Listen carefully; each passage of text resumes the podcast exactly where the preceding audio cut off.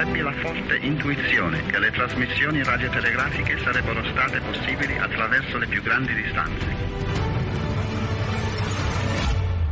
La guerra è finita. I have a dream. The World Trade Center exploded. Campioni del mondo! Abemus Papa. Il mondo alla radio. Dall'attualità internazionale alla cronaca locale. Ancora proteste degli agricoltori contro le politiche europee. Corteo nel centro di Roma. E poi parleremo in questi 25 minuti del mondo alla radio di quanto il gioco d'azzardo sta mandando in rovina milioni di italiani. Allora, in regia ci sono Daniele Giorgi e Stefano Sparro che mi assisteranno in questi 25 minuti, io invece sono Alessandro Guarasci.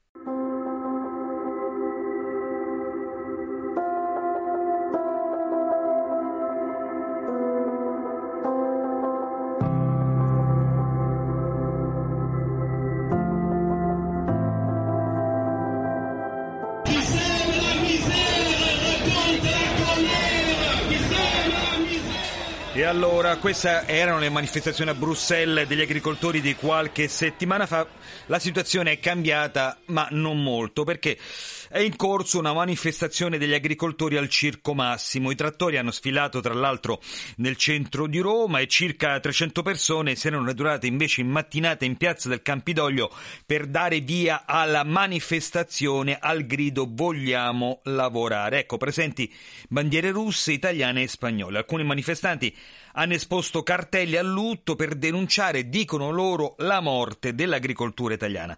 Intanto una, delegaz- una delegazione di agricoltori del CRA, Comitati eh, Riuniti Agricoltori, ha presentato una lettera da consegnare appunto alla rappresentanza della Commissione europea a Roma. Proteste ci sono eh, in anche in questi momenti in Spagna i manifestanti a bordo di trattori sono arrivati a Madrid per concentrarsi sotto il Ministero dell'Agricoltura. Allora, quello che ci sembra è che una parte del mondo agricolo ce l'abbia ancora con le politiche europee. Abbiamo in linea Leonardo Pofferi, che è vicepresidente della Copa Cogeca, la Federazione Europea di Organizzazioni di Produttori Agricoli e Cooperative, e tra l'altro rappresentante in Europa di Conf Cooperative. Eh, buongiorno Pofferi. Buongiorno a lei e ai vostri radioascoltatori. Senta, allora eh, il taglio dell'IRPEF in Italia non basta, ma soprattutto ho l'impressione che ancora le autorità europee non si siano pienamente sintonizzate sul malessere degli agricoltori in Italia come in Polonia, Spagna, Germania, Francia.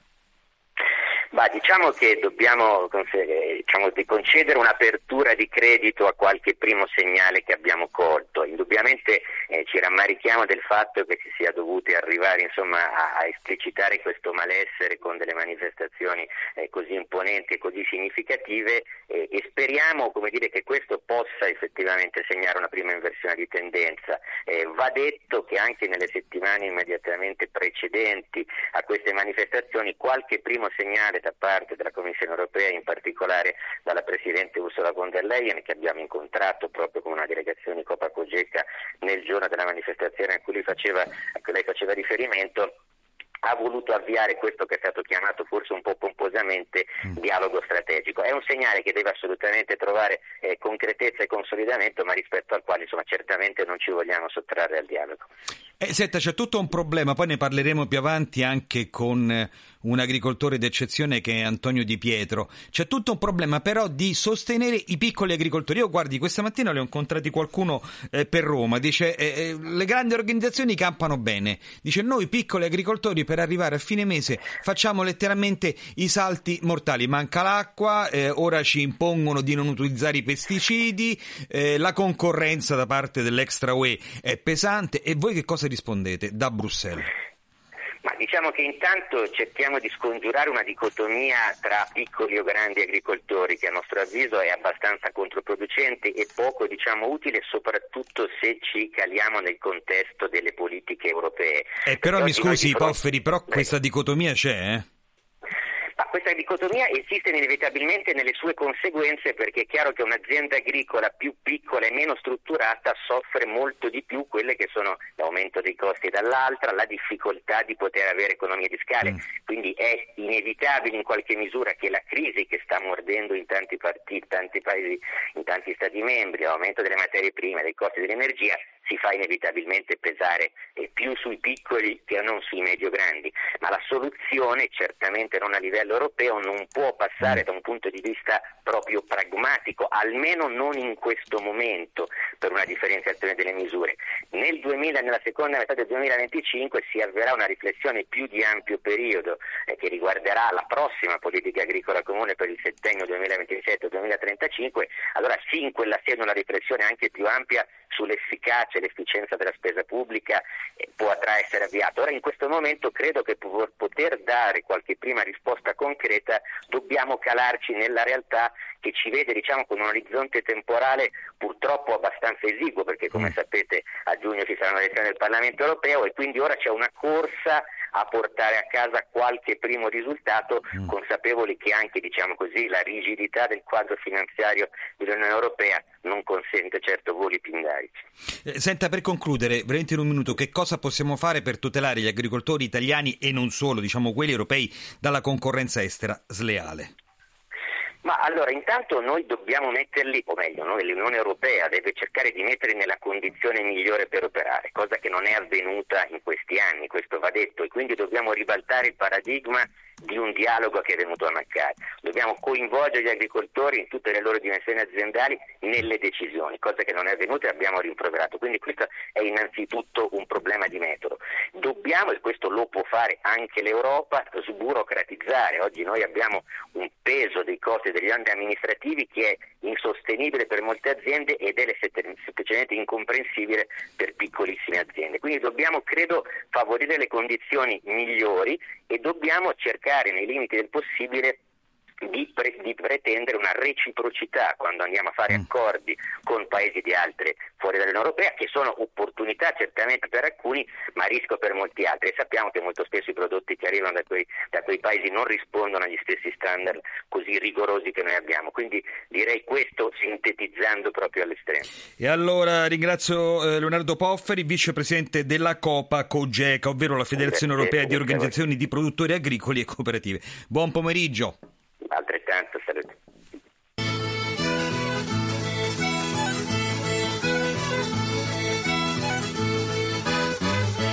E allora, eh, andiamo a vedere chi sono gli agricoltori italiani. Eh, ci aiuta l'ultimo censimento, meno aziende agricole ma più grandi e resta l'impronta familiare, ma si riduce l'intensità di manodopera. Pensate che però in 38 anni sono scomparse due aziende su tre. Nello stesso tempo la dimensione media è raddoppiata, più che raddoppiata.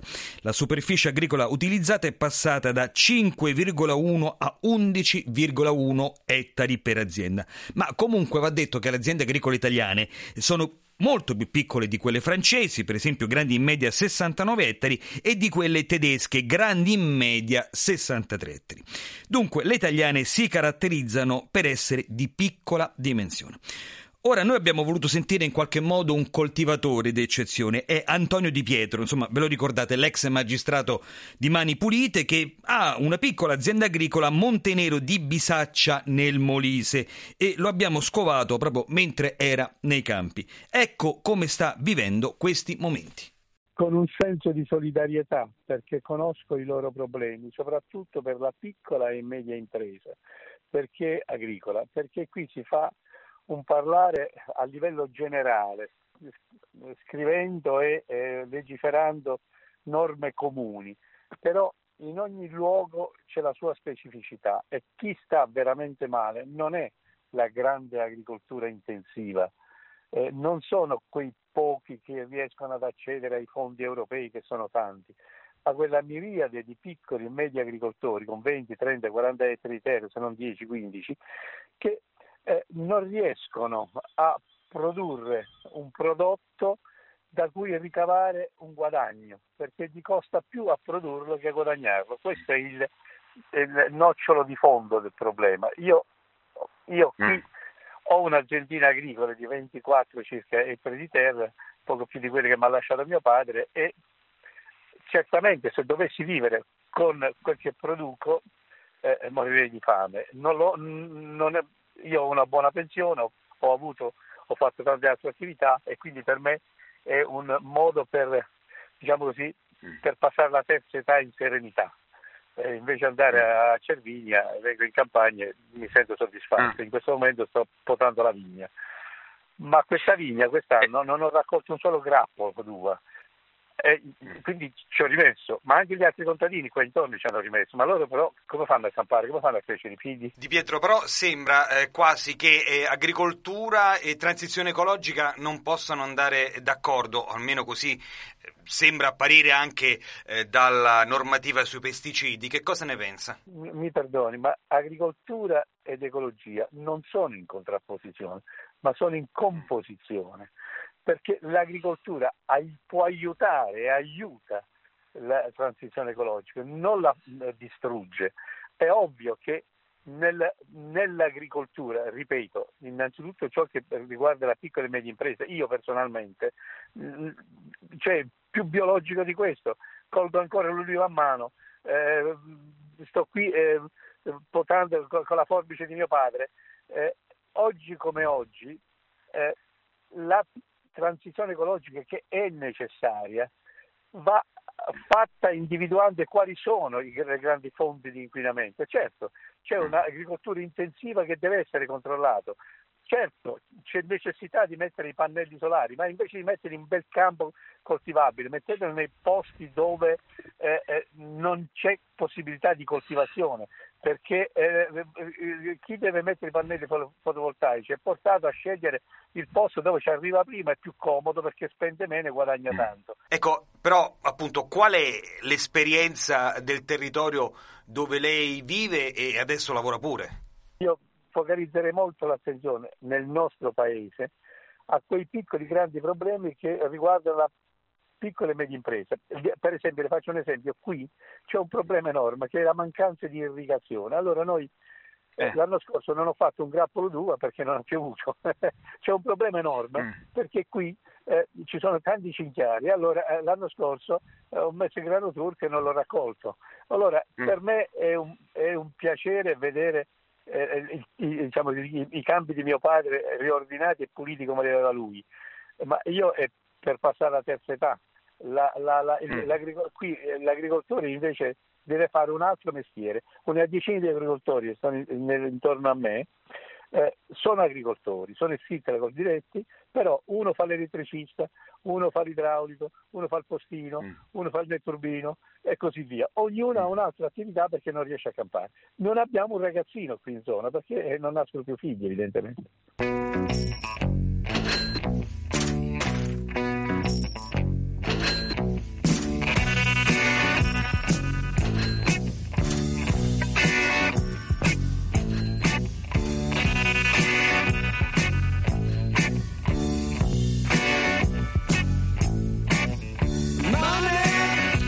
È stata presentata la nuova edizione della trappola dell'azzardo, il progetto di avviso pubblico e Banca Popolare dell'Emilia Romagna per prevenire la dipendenza dal gioco d'azzardo patologico tra i giovani, ma non solo. Ecco, allora, eh, domani eh, la prima tappa a Bari per poi proseguire a Verona il 27 marzo, eh, arrivare l'11 aprile a Milano e per la terza, mm, per la terza tappa, scusate, e chiudere a maggio con la tappa di Firenze. Ecco, dovete sapere che nel 2022 in Italia il giro d'affari che ruota, che ha ruotato attorno al gioco d'azzardo è stato calcolato in 136 miliardi di euro, a fronte del quale però l'erario, ovvero le tasse, hanno incassato eh, 10, miliardi, scusate, 10 miliardi proprio dalla relativa tassazione. 150 miliardi di euro potrebbero essere quelli giocati invece nel 2023. L'Italia dunque registra uno dei più alti tassi di persone che giocano d'azzardo in Europa, tanto da essere arrivati a parlare di azzardo eh, di massa. E questo è dovuto principalmente anche a un'offerta di mercato che nel corso del tempo eh, si è stratificata e variegata. Logicamente, oltre ormai alle eh, pericolosissime diciamo, slot machine si gioca sempre più a casa. Allora noi abbiamo in linea eh, Roberto Montà, presidente del Viso Pubblico, che è un'associazione nata nel 96 eh, per riunire gli amministratori pubblici che si impegnano a promuovere la cultura della legalità democratica. Buon pomeriggio Montà. Buon pomeriggio a lei ascoltatore. Allora, eh, diciamo dopo eh, il lockdown l'azzardo purtroppo è tornato più forte di prima. Ahimè sì, è tornato più forte di prima con numeri che continuano a crescere a doppia cifra, appunto passeremo sicuramente 22 su 21, siamo più, 26, più 22%, c'è una proiezione di oltre il 10% di crescita del volume complessivo eh, nel 2023, stiamo parlando di oltre 3.000 euro pro capite, con un riparto che oramai vede insomma, anche il gioco a distanza come un fenomeno molto rilevante. Teniamo conto che in Italia ci sono circa 17 milioni di conti online aperti, cioè di eh, basi d'appoggio virtuale per poter eh, giocare e quindi con una, un rischio di soggetti che eh, siano dipendenti dal, dal, gioco d'azzardo che sta crescendo. Sono stimati in circa un milione e mezzo di persone eh, patologiche, persone in questa trappola. Senta Montà, allora, visto partiamo un attimo anche dalla vostra campagna di sensibilizzazione, come si eh, concretizzerà? Ma noi innanzitutto con questo progetto cerchiamo di mettere di fronte a questi dati, alla realtà e ai rischi, in primis i giovani, gli studenti delle scuole superiori di queste città, ma poi di mettere anche insieme gli operatori sociosanitari, gli amministratori, i funzionari pubblici, i giornalisti che hanno una grandissima responsabilità anche nell'aiutare certo. a far certo. crescere la sensibilità dell'opinione pubblica su questo fenomeno e a offrire gli strumenti di informazione, di conoscenza e di prevenzione. Purtroppo se si partecipa a questi percorsi si vede che in particolare per i giovani il gioco è un fatto della vita, è proprio una cosa prossima e il rischio è che stia cambiando anche il loro modo di immaginarsi il futuro. Cioè attraverso il gioco si pensa che basti un click, basti una puntata per svoltare, per poter avere successo, per guadagnare tanto denaro. E questo è un modello diseducativo che poi ha un rischio di cadere veramente nella trappola, oltre, ahimè, a favorire anche gli interessi mafiosi e criminali che sempre di più individuano nel gioco d'azzardo legale uno strumento per investire i proventi illeciti. Eh, questo è chiaro. Senta Montà, eh, per chiudere, allora, eh, concretamente come sensibilizzare anche e soprattutto i ragazzi, che sono poi quelli che sono eh, più a rischio, e soprattutto, mi scusi, eh, allora, ci dovrebbe essere c'è un osservatorio presso il Ministero della Salute, questo dovrebbe essere trasformato in un osservatorio molto più generico presso il Ministero diciamo, eh, del, dell'Economia. E questo vi soddisfa oppure vi preoccupa? Ma noi siamo molto preoccupati, abbiamo mandato una memoria molto articolata alle commissioni eh, finanze di Camera e Senato che stanno discutendo un disegno di legge di riordino sul mm. tema perché in realtà noi temiamo che ci sia uno sbilanciamento e si contraddicano due questioni di fondo. La prima, il gioco è un pericolo per la salute e lo dice la giurisprudenza. Secondo aspetto, ci sono un sacco di persone vulnerabili che se non si riduce l'offerta, se non si interviene in termini di contrazione delle opportunità di gioco rischiano di cadere in questa trappola. I giovani ne sono uno strumento e abbiamo bisogno di costruire un ecosistema intorno a loro, a partire dagli adulti, dai portatori di interesse, quindi gli amministratori che sono in prima linea, per far sì che loro conoscano i rischi di questo che rischia di diventare veramente un gioco facile a cui accedere. Tenga conto che il fatto che una banca come Bipper e un'associazione di enti locali si occupino di questo tema ha un elemento comune. Noi gli effetti del gioco d'azzardo patologico, dei disturbi da gioco, di questa trappola li vediamo da un punto di vista sociale, da un punto di vista sanitario, da un punto di vista di disastri economici che travolgono persone e famiglie. Esatto, e poi i comuni devono intervenire. Allora io ringrazio Roberto Monta, presidente di Avviso Pubblico. Buon pomeriggio. Buon pomeriggio a lei ascoltatori.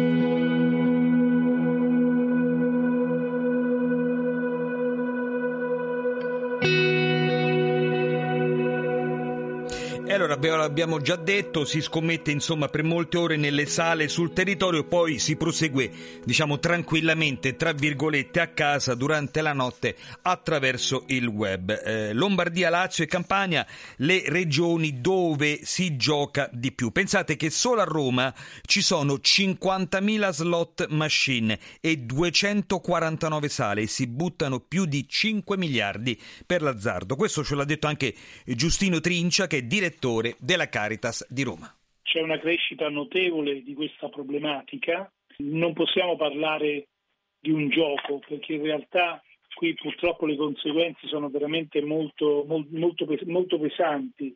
Si creano in alcuni e purtroppo un numero crescente di persone, eh, si crea una condizione di, eh, di, di dipendenza, eh, si sottraggono troppe risorse all'economia reale e come dicevo come diventa di fatto una sorta di malattia perché si crea una dipendenza al pari della droga e dell'alcol.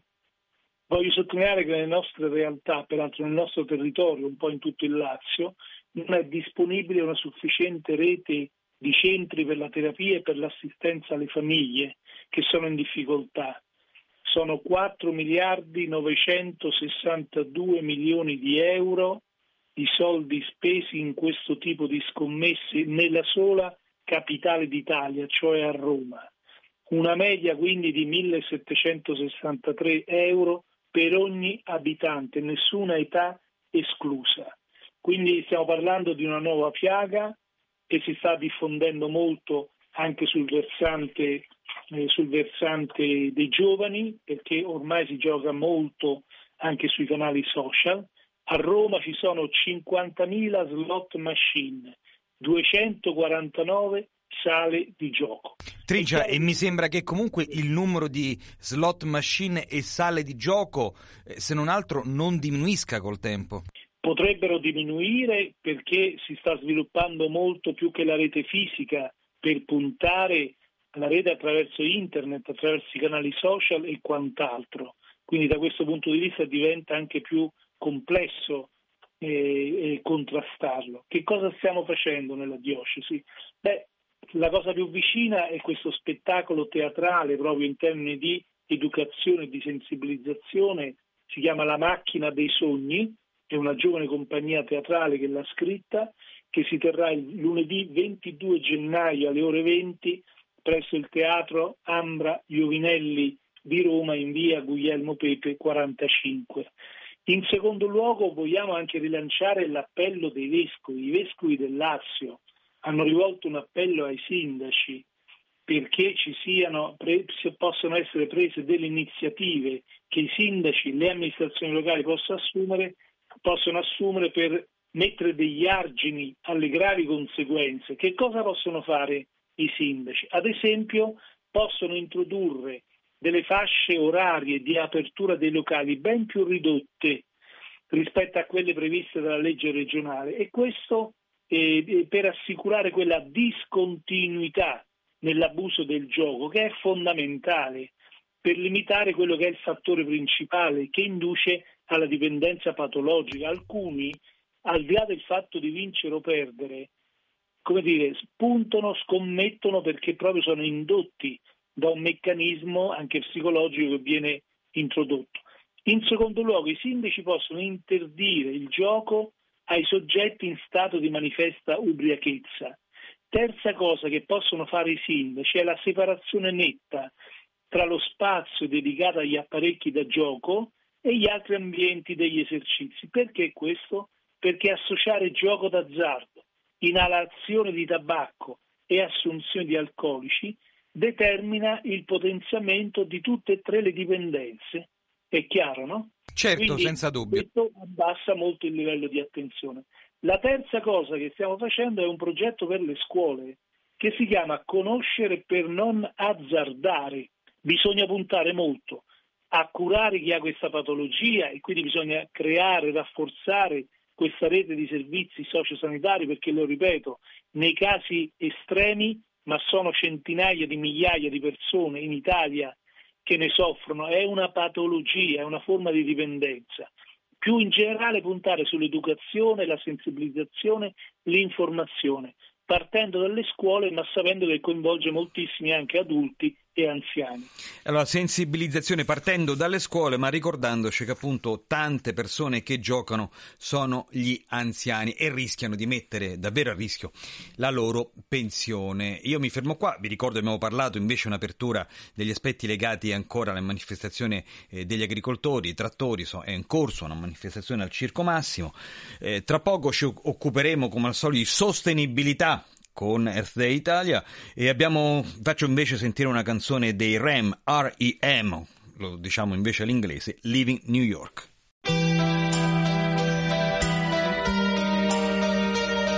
It's quiet.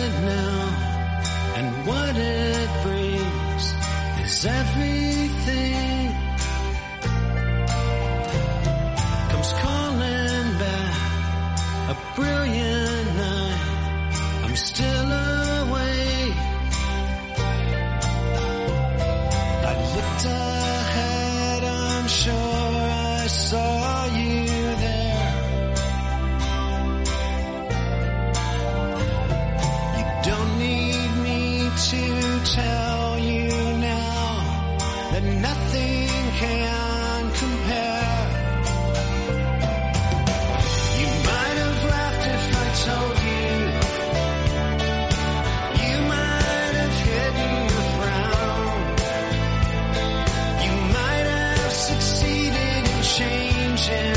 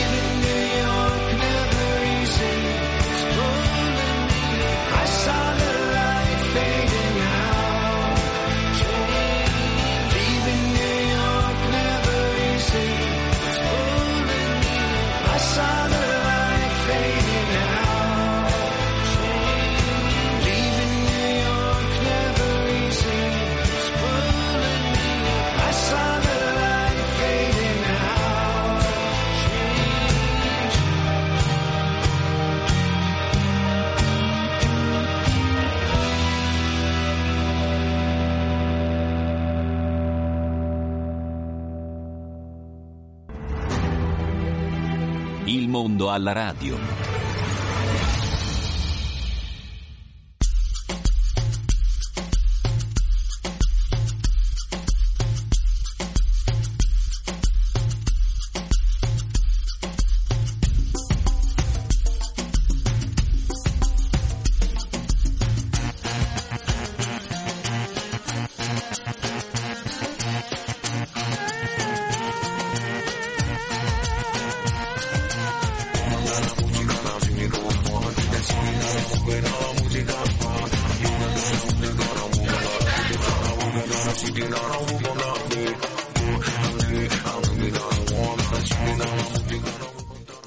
Bentornati e bentornati all'ascolto, io sono sempre Alessandro Guarasci e comunque non sono solo perché ci sono Tiziana Tuccillo e Giuliano Giulianini della redazione di earthday.it che poi sarebbe la testata di Earth Day Italia Villaggio della Terra. Buon pomeriggio a entrambi. Buon pomeriggio a tutti voi. Ciao Alessandro, buonasera. Ciao, ciao. allora. Eh, di che cosa parliamo? Domani è il 16 febbraio, questo lo sappiamo perché pure noi abbiamo il calendario, però domani si celebra una giornata piuttosto importante, Sì. che è la giornata nazionale del risparmio energetico e degli stili di vita eh, sostenibili, soprattutto tutto quello che è stato eh, la crisi in Ucraina, il, il petrolio che va su e giù, eh, il gas che non sappiamo quanto lo pagheremo, il passaggio poi al mercato libero, questi sono temi fondamentali. Allora, senti, senti, Sì. Tiziana, perché dobbiamo parlare di addirittura impronta energetica? Nel 2022 il Parlamento italiano ha istituito proprio per legge la giornata nazionale del risparmio energetico e degli, degli stili di vita, di vita sostenibili, come hai detto tu. Si celebra quindi domani, da diversi anni poi eh, Rai Radio 2 con Caterpillar porta avanti una bella iniziativa che si chiama Mi illumino di meno, eh, chiedendo a tutti gli italiani di abbassare in qualche modo il consumo elettrico durante la giornata.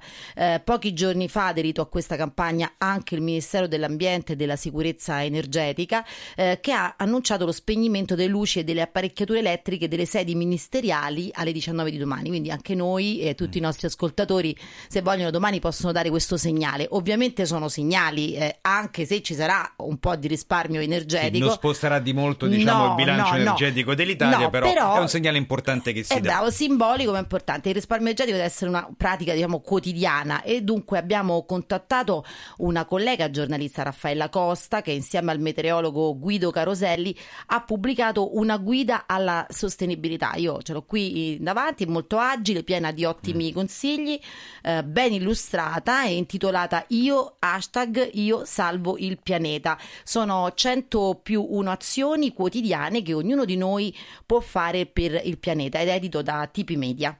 E allora noi dovremmo avere proprio in collegamento Raffaella Costa, se non sbaglio. Eh, buon pomeriggio, Raffaella. Sono. Buongiorno, buon pomeriggio. Buon pomeriggio. Senti, allora, quali sono diciamo, i consigli base che potremmo dare, per esempio, ai nostri ascoltatori che ci stanno sentendo per consumare meno energia elettrica, non solo a casa ma pure al lavoro? Eh, allora, cominciamo dalla casa perché con un po' di attenzione e anche un po' di impegno noi possiamo sicuramente ridurre in modo significativo il consumo di energia elettrica in casa e che significa anche poi risparmiare denaro. Allora, eh, partiamo dalla- dall'illuminazione, quindi sostituire le lampadine a incandescenza con LED a basso consumo, spegnere le luci quando entriamo e usciamo da una stanza, eh, sfruttare poi la luce naturale il più possibile. Eh, anche installare dei dimmer per regolare l'intensità della, della luce, eh, se abbiamo un giardino usare dei sensori di movimento per le luci esterne. Sul, sul fronte elettrodomestici ovviamente scegliere elettrodomestici che abbiano un'alta efficienza energetica, scollegare gli elettrodomestici quando non, non li usiamo, fare lavatrici, lavastoviglie a pieno carico, pulire i, i filtri dei condizionatori, eh, installare dei termostati intelligenti. Insomma, si Eh, possono fare davvero tante cose. Tiziana, Ottimizzazioni. Eh, volevo chiedere, quasi metà dell'energia che usiamo in casa viene magari spesa per il riscaldamento, il condizionamento dell'aria, eh, ma c'è anche un'altra energia che viene consumata in maniera un po' subdola, diciamo, no? Eh, quindi Uh-huh. sono i consumi invisibili delle nostre case. Ecco, eh, quali sono e come appunto possiamo ottimizzarli? Allora, i, i consumi invisibili sono quei consumi di energia elettrica che avvengono in casa anche quando gli elettrodomestici sono spenti o in stand-by. Si parla infatti di vampirismo energetico, cioè noi abbiamo molti dispositivi come televisioni, computer, console dei videogiochi che continuano a consumare energia anche quando sono spenti. Eh, quindi dobbiamo ricordarci di staccare sempre la spina questo è, è fondamentale e, e, poi dobbiamo anche eh, scegliere, eh, cambiare gli infissi se questi sono diventati ormai inefficienti, cercare di avere un isolamento te- termico più, più, adeguato. Se mi consentite, volevo Prego. fare un passo indietro perché abbiamo parlato anche di come risparmiare eh, energia sul posto di lavoro. E come facciamo? Perché, sì. Eh, perché è importante ricordarci sempre che internet e le email hanno un impatto ambientale importante. Ogni volta che noi inviamo o riceviamo una email, i server che gestiscono la posta elettronica consumano energia e anche le mail che noi conserviamo nella nostra casella occupano spazio su server che consumano energia. Quindi cosa dobbiamo fare? Ridurre il numero di email inviate o ricevute noi disponiamo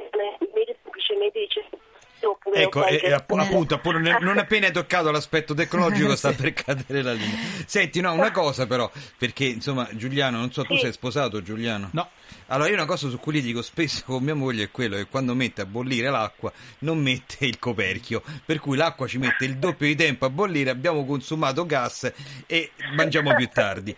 Però ecco una cosa mi C'è interessa... anche un altro errore, scusami Eh, Alessandro, che dimmi mi pure. viene in mente, quello che per esempio i miei figli lo fanno, siccome pensano ah, deve bollire subito, ho fame, alzano A diciamo, palla. a, palla, il che vuol dire che la fiamma esce fuori Sì. dalla pentola, sotto a, diciamo, Eh, dunque la sprechi. e quindi la sprechi e non bolle prima, quindi anche questo è anche un altro Senti, per, se- è importante. Senti Raffaella, una cosa, però quali sono i materiali e anche le soluzioni edilizie, di arredamento, eh, di rifinitura eh, che potremmo appunto prendere in considerazione eh, sia dal punto di vista dell'illuminazione ma anche della temperatura? Insomma, per esempio, la temperatura dentro casa bisogna stare a 25 gradi? Ma direi, direi di no. Mm, bene. Direi che in inverno eh, la temperatura ideale dovrebbe aggirarsi intorno ai 20 gradi con una tolleranza di 2 gradi in più o in meno a seconda di, di come stiamo noi, Eh, mentre in estate dovrebbe aggirarsi intorno ai 26 gradi. Quindi noi dobbiamo usare dei termostati che siano efficienti, eh, ricordarci anche che il comfort in casa non dipende solo dalla, dalla temperatura, ma anche da altri fattori importanti come può essere l'umidità dell'aria e anche la, la qualità dell'aria e la ventilazione. Questo è importante perché per trovare un, un equilibrio tra comfort e risparmio energetico. Ecco sì, perché poi ho l'impressione uno magari spara a palla il condizionatore, però non fa fare magari riscontro con le finestre, questa non è una cosa secondaria. La- ecco. L'altra cosa importante, anche la diceva prima appunto Raffaella, è il fatto di eh, efficientare anche le- le- le- gli infissi, no? perché chiaramente se gli infissi ecco, sono più ermetici, eh, sia diciamo, in uscita che in entrata eh, d'inverno, quindi che d'estate possiamo proteggerci d'estate dal, dal caldo e d'inverno dal freddo, quindi in maniera Certo, migliore. Ecco. certo, Un'altra certo. cosa volevo chiedere, allora invece vorrei parlare del, um, dei balconi, dei nostri balconi, no? ad esempio eh, dell'irrigazione, di- cioè come si può portare anche la natura sui nostri balconi, ma eh, cercando di non eh, sprecare acqua e di insomma, utilizzare dei, dei metodi di risparmio. Ecco. Allora, intanto eh, partendo proprio dalla scelta delle piante. Se noi scegliamo delle piante autoctone, queste sono più adatte al clima locale, quindi richiedono anche meno cura, meno acqua e meno fertilizzanti. Poi cercare di trovare piante che siano comunque resistenti alla siccità. Per quanto riguarda invece la gestione della- dell'acqua, eh, il sistema più efficiente ovviamente è quello della- dell'irrigazione a goccia perché fornisce l'acqua direttamente alle radici delle piante e si evitano gli sprechi. Eh, poi anche raccogliere l'acqua piovana e, poi, e bagnare quindi le- l'acqua con quest'acqua che noi abbiamo raccolto sul, sul balcone. E un altro sistema eh, che aiuta a trattenere l'umidità nel terreno e quindi riduce il bisogno di irrigazione è la pacciamatura. Se noi sui vasi mettiamo un po' di pacciamatura, eh, questi richiederanno meno acqua poi le piante.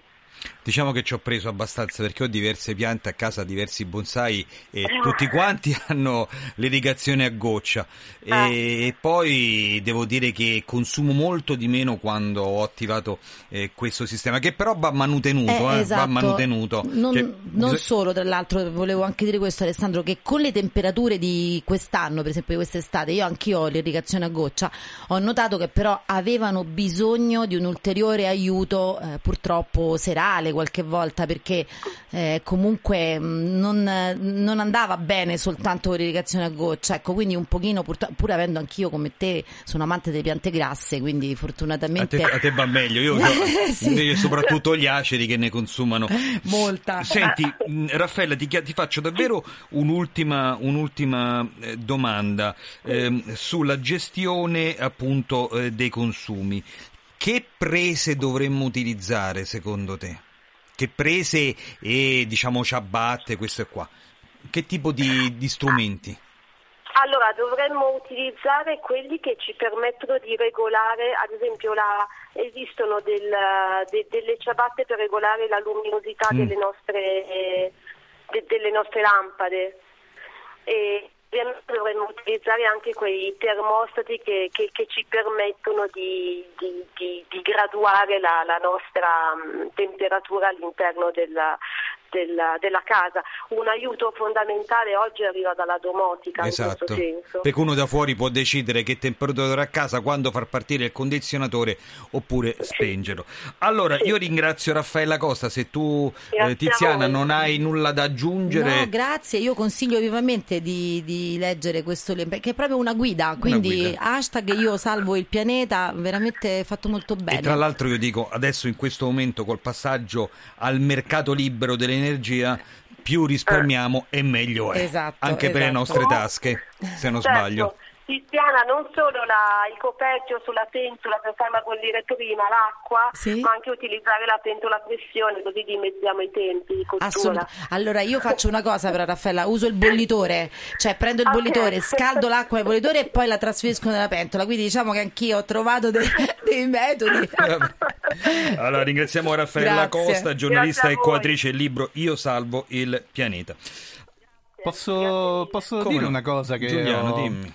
Ho applicato dopo aver letto uno dei capitoli di questo libro, eh, che oltre a proprio sui, sui consigli di bollitura, di utilizzo del gas, faceva però notare che comunque il modo migliore per risparmiare energia è utilizzare eh, le cucine a induzione. Io ho dovuto rifare la cucina e l'ho fatto, ho trasformato il tutto a induzione perché l'induzione impiega meno energia per riscaldare per esempio l'acqua. Però guarda Giuliano, adesso su questo io, io sono da- posso essere d'accordo se ti hanno detto che così non c'è dubbio.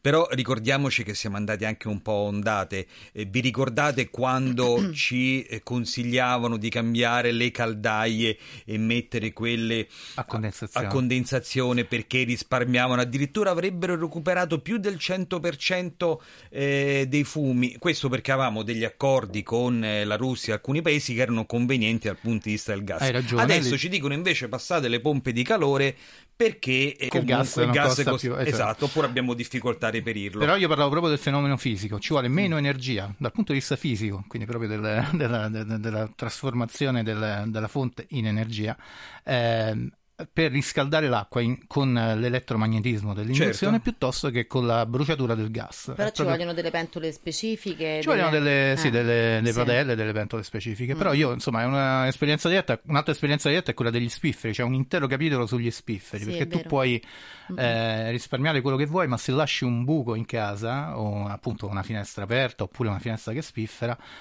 tutto quello che hai fatto andrà via in pochi minuti. Logicamente poi ci sono tut- tutto l'aspetto fiscale, i contributi che por- potrebbero essere dati, abbiamo visto poi però eh, la questione del 110% che Ecco. comunque ha avuto degli incagli importanti e quelli erano poi con diciamo tutta una serie di normative e di interventi trainanti che dovevano far sì che i palazzi fossero diciamo più sostenibili dal punto di vista climatico. Senti eh, Giuliano, ti leggo una dichiarazione del Ministro dell'Ambiente e della Sicurezza Energetica Gilberto Pichetto Fratini. Dice con il decreto energia abbiamo reso attivabili investimenti per oltre 27 miliardi di euro per il sostegno alle imprese e lo sviluppo delle rinnovabili. Si tratta di aggiuntivi, di fondi aggiuntivi rispetto a quelli del PNRR che ampliano la platea di risorse e i campi di intervento. Allora, eh, Giuliano, eh, questa energia elettrica di cui anche Pichetto Fratini in questo caso parla, quanto ci costa e come risparmiarla? Allora, in realtà il, la dichiarazione è importante perché poi noi adesso oggi abbiamo parlato alle famiglie, alle, alle, persone, magari anche ai negozianti, a chi ha piccole imprese, a chi ha uffici, però in realtà il grosso dell'energia di un paese come l'Italia viene, eh, viene mh, speso, viene consumato dal, dall'industria anche dall'agricoltura, che è un'altra forma di industria, però essenzialmente dall'industria di trasformazione, di, di produzione, eccetera. E, e, questa è una cosa interessante, che nell'ultimo anno i consumi energetici italiani sono diminuiti eh, per l'efficientamento delle, de, delle, varie reti, quindi appunto efficientare le reti, efficientare gli edifici che, che quindi consumano meno per eh, raffrescamento e riscaldamento, ma anche ovviamente i nuovi, eh, nuovi macchinari che consumano meno energia, ah, banalmente anche i nostri elettrodomestici certo. con le classi energetiche più avanzate consumano meno energia senza rinunciare appunto alla produzione o al comfort. Eh, il bello è che nell'anno precedente c'era stato un ulteriore calo molto più vistoso, ma perché? Perché c'era stata la crisi energetica del, dell'invasione eh, della, dell'Ucraina, quindi c'erano stati proprio appelli del governo a dire consumate meno, risparmiate dappertutto perché ci sta costando molto l'acquisto dell'energia. Ora che si è stabilizzata la questione, eh, comunque questo, di, questa, di, questo, momento di virtuosismo e quindi di investimento nelle energie eh, sostenibili che adesso ci danno, le rinnovabili ci danno il 36,8% dei nostri, della domanda del, del, del In altri del paesi europei sono arrivati addirittura al 60%. Eh? Esatto, ma questo comunque diciamo che altri paesi europei hanno anche altre fonti, magari l'e- l'eolico molto più sviluppato, eh, però eh, cioè 36,8 è molto, è, è oltre un terzo. Noi abbiamo lo- lo- l'obiettivo del, um, insomma, de- de- mh, dell'arrivare a-, a-, a far superare le fonti rinnovabili rispetto a quelle fossili come eh, fonti primarie del consumo di energia. Siamo molto lontani perché ancora oggi circa l'80% di quello che consumiamo viene da fonti fossili, quindi da carbone, petrolio e gas. Nell'ordine in realtà petrolio, gas e poi carbone. E chissà, chissà davvero se in qualche modo, per esempio, una indicazione potrebbe arrivarci anche dall'idrogeno, eh, si stanno sperimentando eh, varie, varie, possibilità, per esempio ho visto che poco fa le agenzie battevano la notizia che la Commissione europea ha dato il via libera agli aiuti di Stato per complessivi quasi 7 miliardi di euro da parte di 7 Stati membri, tra cui l'Italia appunto per il terzo e importante progetto di interesse comune europeo nella catena del valore dell'idrogeno appunto. E L'idrogeno è, da una parte, è, la, è, veramente la speranza, a parte il nucleare pulito, quindi la, la fusione, eh, l'idrogeno è più a portata perché l'idrogeno è abbondantissimo sulla Terra. Non, Guarda, non... però mi, ci diceva Andrea Masullo, che è un consulente della, di Green Accord di questa associazione, ci diceva che in Italia dovremmo cercare anche di sviluppare molto di più il termico che dice in Italia abbiamo tanto, però per tutta una serie di questioni industriali eh, non va avanti. Senti, eh, Giuliano, se non ti dispiace, ora un attimo parlare con Tiziana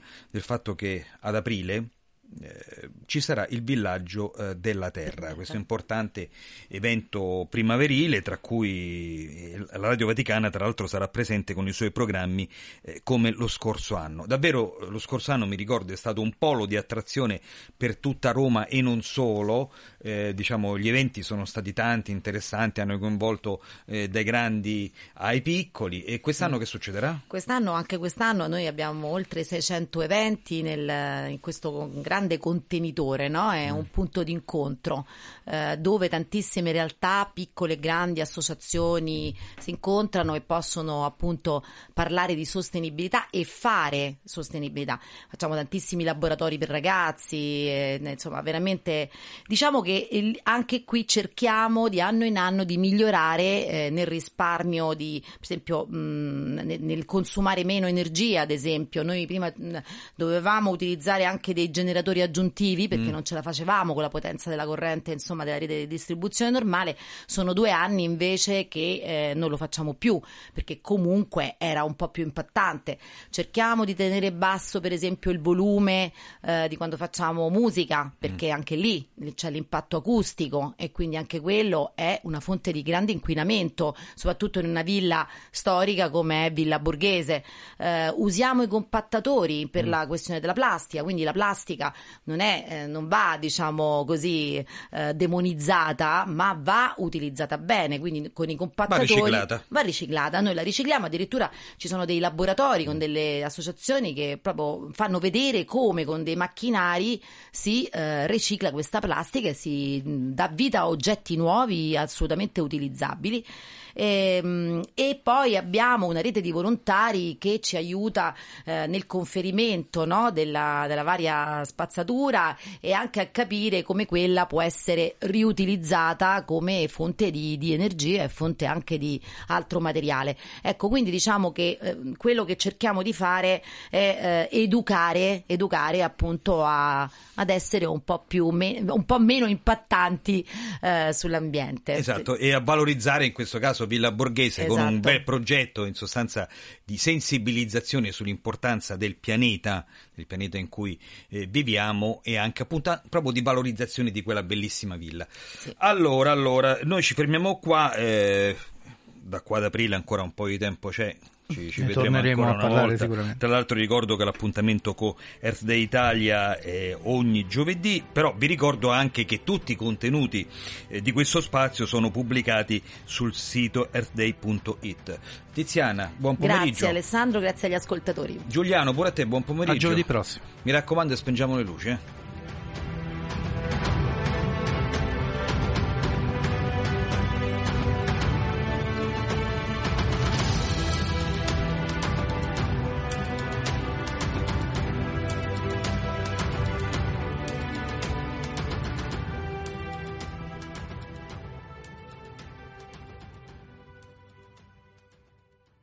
Stai ascoltando Radio Vaticana.